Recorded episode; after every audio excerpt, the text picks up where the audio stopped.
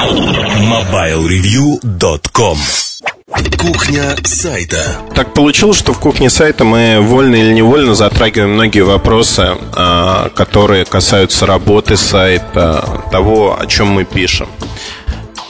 Я хотел бы сегодня поговорить о реакции на материалы иногда и о том, как мы находим поводы для таких материалов. Ну, приведу, чтобы далеко не ходить, приведу несколько примеров. А статья ТС Retail, это розница от МТС, вызвала достаточно бурные обсуждения в моем а, ЖЖ, Live Internet, Live Journal.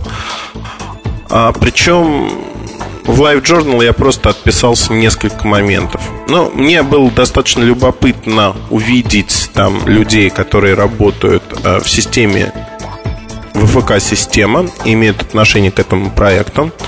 В частности, эти люди использовали свои компьютеры для того, чтобы писать с них комментарии. И э, мне очень понравились комментарии, ряд комментариев. В частности, то, что э, один из людей написал, что, что мы использовали закрытый документ с грифом «секретно» для того, чтобы написать эту статью что как минимум один такой документ у нас есть. Ну, на мой взгляд, это показывает уровень э, банальности мышления в какой-то мере в компании TS Retail. Э, с другой, потому что мы смогли прочитать, я смог прочитать то, как пойдет развитие событий это не вызвало никаких проблем. С другой стороны, это вопрос, который всегда ну, интересен. Если вы делаете работу свою хорошо, находите различные факты, сопоставляете и пытаетесь выстроить целую картину, то для других это сродни фокусу. Сродни тому, как э, фокусник достает из кармана некий платок, и потом из-под платка вытаскивает зайца за уши. Хотя, казалось бы, еще минуту назад там ничего не было. А, что тут можно сказать? А, я могу сказать одно, что это не фокусы, это просто обычная работа. Обычная работа, когда вы анализируете информацию. А, когда люди не видят со стороны предпосылки, откуда берется информация, как она достается, зачастую это документы компании, зачастую это разговоры с представителями компании, но не суть, да? Если вы в теме, если вы работаете на рынке, вы можете найти информацию. Дальше обработать ее и выдать вашим потребителям, то есть вам, нашим читателям в неком виде. А, ну, стиль подачи информации при этом может быть различным. Наверное, про ТС Ритейл я должен признаться честно, что мне очень не понравился момент, когда мы сидели на э, пресс-завтраке с господином Фоменковым, Димой Патратским, директором по маркетингу. И в этот момент уже на Комньюз вышла статья примерно с теми же основными пунктами, которые нам рассказывали. И вот тут мне кажется, что это не очень красиво по отношению к другим журналистам, которых пригласили, да, в особенности по отношению к информагентствам. Там, например, и Тартас, который в ленту выдает основные показатели, он оказался более медленным, чем Комньюз. Ну, тут можно говорить разные вещи, наверное. А, я скажу так, что это не совсем правильно. Не совсем правильно по многим причинам. Другое дело, что зачастую бывает так, что вы находите материал раньше остальных и делаете его раньше остальных, но в при недостатке информации вам приходится долго копать. Есть проекты, про которые узнать практически ничего невозможно внутри компании. А, по ряду причин. Это могут быть очень ключевые проекты, это могут быть проекты, завязанные на одного-двух людей, тогда информация не расходится практически. Но, как говорится в пословице, что знают э, трое, то знает и свинья. В общем-то, как только число вовлеченных людей достигает трех, можно считать, что весь рынок знает про проект так или иначе, в той или иной мере. Если говорить про ситуацию, которая возникает при работе с э, различными компаниями, то действительно на тон публикации влияет на то, то, насколько компания дает эксклюзивную и неэксклюзивную информацию. По крайней мере, дает одновременно всем. Если говорить про э, вариант, когда вы сами достаете такую информацию, то всегда выгодно ее публиковать в момент презентации или до презентации, там, за какое-то время, да, приходят люди, ваши коллеги, но вы более удачливы, в какой-то мере, возможно, это как соревнование выглядит, возможно. Но э, зачастую, на мой взгляд, такой ситуации просто даже нету. То есть нет ситуации в том, что есть некое соревнование или что-то подобное. А есть просто слив целенаправленный со стороны компании. Такие компании надо бить по голове, на мой взгляд, чем мы иногда и занимаемся, публикуя разные-разные вещи. Ну, приведу другой пример информационных поводов и работы пиара вообще в целом а, и о том, как э, там коллеги, журналисты зачастую проходят мимо интересных тем. А, вот рядом с моим домом есть так и хочется сказать, палатка, чтобы на меня обиделись ребята из Связного, но скажу не палатка, а точка продаж Связной 3. Салон, если хотите, нового формата.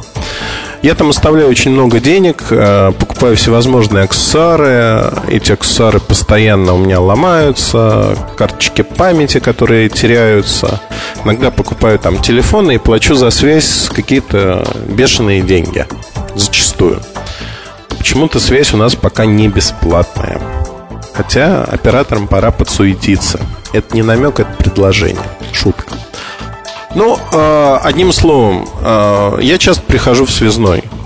Так получилось, что с э, там, 18 сентября я туда не приходил, у меня были командировки, командировки, командировки. Тут после одной из очередных командировок Билайн выставил счет такой, что, в общем-то, Роуминг – вещь дорогая, особенно если висеть 3-4 дня постоянно на телефоне в Лондоне, Париже и других городах мира. А пошел платить. И э, когда пошел платить, обратил внимание, что появился связной клуб. Некая карточка, некая программа. Стал интересоваться и столкнулся с тем, что тема-то очень интересная тема не просто интересная, она архиважная, архиинтересная, меняющая тотально расклад сил на рынке, но эта тема нигде не освещена. Был некий пресс-релиз в конце сентября, 18 сентября. До этого целый год в Нижнем Новгороде а, программа тестировалась. И все, тишина. То есть фактически, ну вот на этой неделе будет пресс-конференция, посвященная этой программе, но фактически интереснейшая тема, она прошла мимо. Да, компания еще не организовала пресс-событие, пресс-ивент, но тема-то интересная, она лежит на поверхности, и она ее никто не рассмотрел, все прошли мимо. То есть а, вот за обыденностью, а, вы знаете, это как а, я очень долго жил в Баку и ездил каждое утро на тренировку.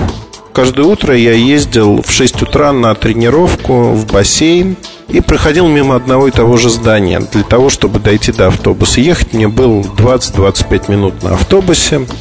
Это было рано утром. Потом я приезжал домой и шел в школу. До школы мне надо было идти на минут 10 от силы. И шел я тоже мимо этого здания. Вы знаете, я прожил в городе, ну, 16 лет, и за эти 16 лет и это здание так и не рассмотрел. Оно было для меня частью пейзажа. По прошествии скольких-то лет я приехал в город, просто рассмотрел это здание, рассмотрел, что на нем написано, кто его построил, а наверху гербы рассмотрел. То есть фактически все эти годы я не обращал внимания на то, что под носом. То же самое и у коллег-журналистов, да и у нас, когда мы не видим весьма значимые события, за некой данностью. Мы не видим их, мы пропускаем их, пропускаем мимо, и это крайне плохо, на мой взгляд. Ну, мне так кажется. Во всяком случае, это не очень хорошо. Другое дело, что рассмотреть события, действительно, события с большой буквы «С», а, нужно уметь. Нужно готовиться к этому, нужно не пропустить его. Ведь это, по сути, шанс – шанс, который использует каждый журналист э, ежедневно.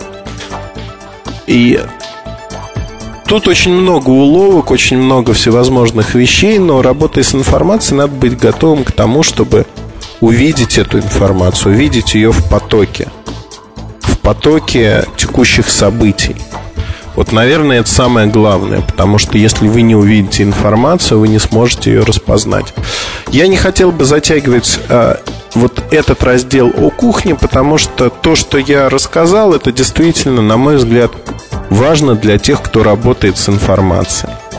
Важно уметь э, остановиться, оглядеться, возможно, поднять голову или наоборот опустить голову вниз, посмотреть под ноги для того, чтобы вынырнуть из своего мира, привычного мира.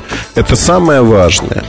И тогда, наверное, для вас э, то, что выглядит для других как фокус, некая магия, тогда для вас это станет уже не фокусом и не магией, а вы поймете, откуда берется информация, как она обрабатывается и что получается в результате.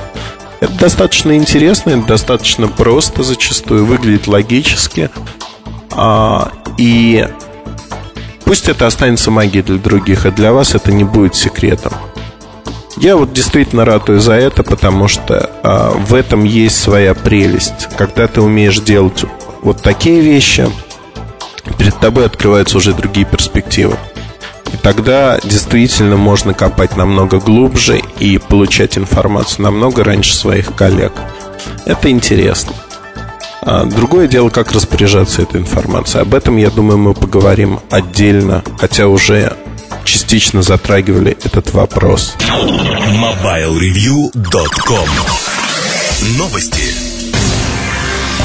Компания Nokia официально объявила о поддержке платформы S60 сенсорных дисплеев и продемонстрировала рабочий прототип такого мобильного устройства. Сообщается, что интерфейс S60 Touch поддерживает управление и стилусом, и пальцами, а при нажатии на дисплей ощущается тактильная обратная связь, пульсация. Существующие приложения для S60 третьей редакции будут работать на аппаратах с сенсорным дисплеем. Кроме того, в новой версии платформы S60 будет реализован браузер с поддержкой флеш-видео. Интерфейс S60 60 Touch будет доступен для производителей мобильных устройств в следующем году. Компания Google представила новую версию Java-приложения Gmail для мобильных телефонов. Напомним, Gmail Mobile представляет собой почтовый клиент, с его помощью можно осуществлять доступ к аккаунту Google Mail с мобильного устройства. В версии 1.5 было сделано несколько усовершенствований. Например, при выборе контакта можно получить о нем полную информацию, включая фотографию. Если в данных о контакте присутствует телефонный номер, то можно позвонить непосредственно из Gmail Mobile. Кроме этого, появилась возможность сохранить незаконченное сообщение, чтобы отправить его позже. MobileReview.com Жизнь в движении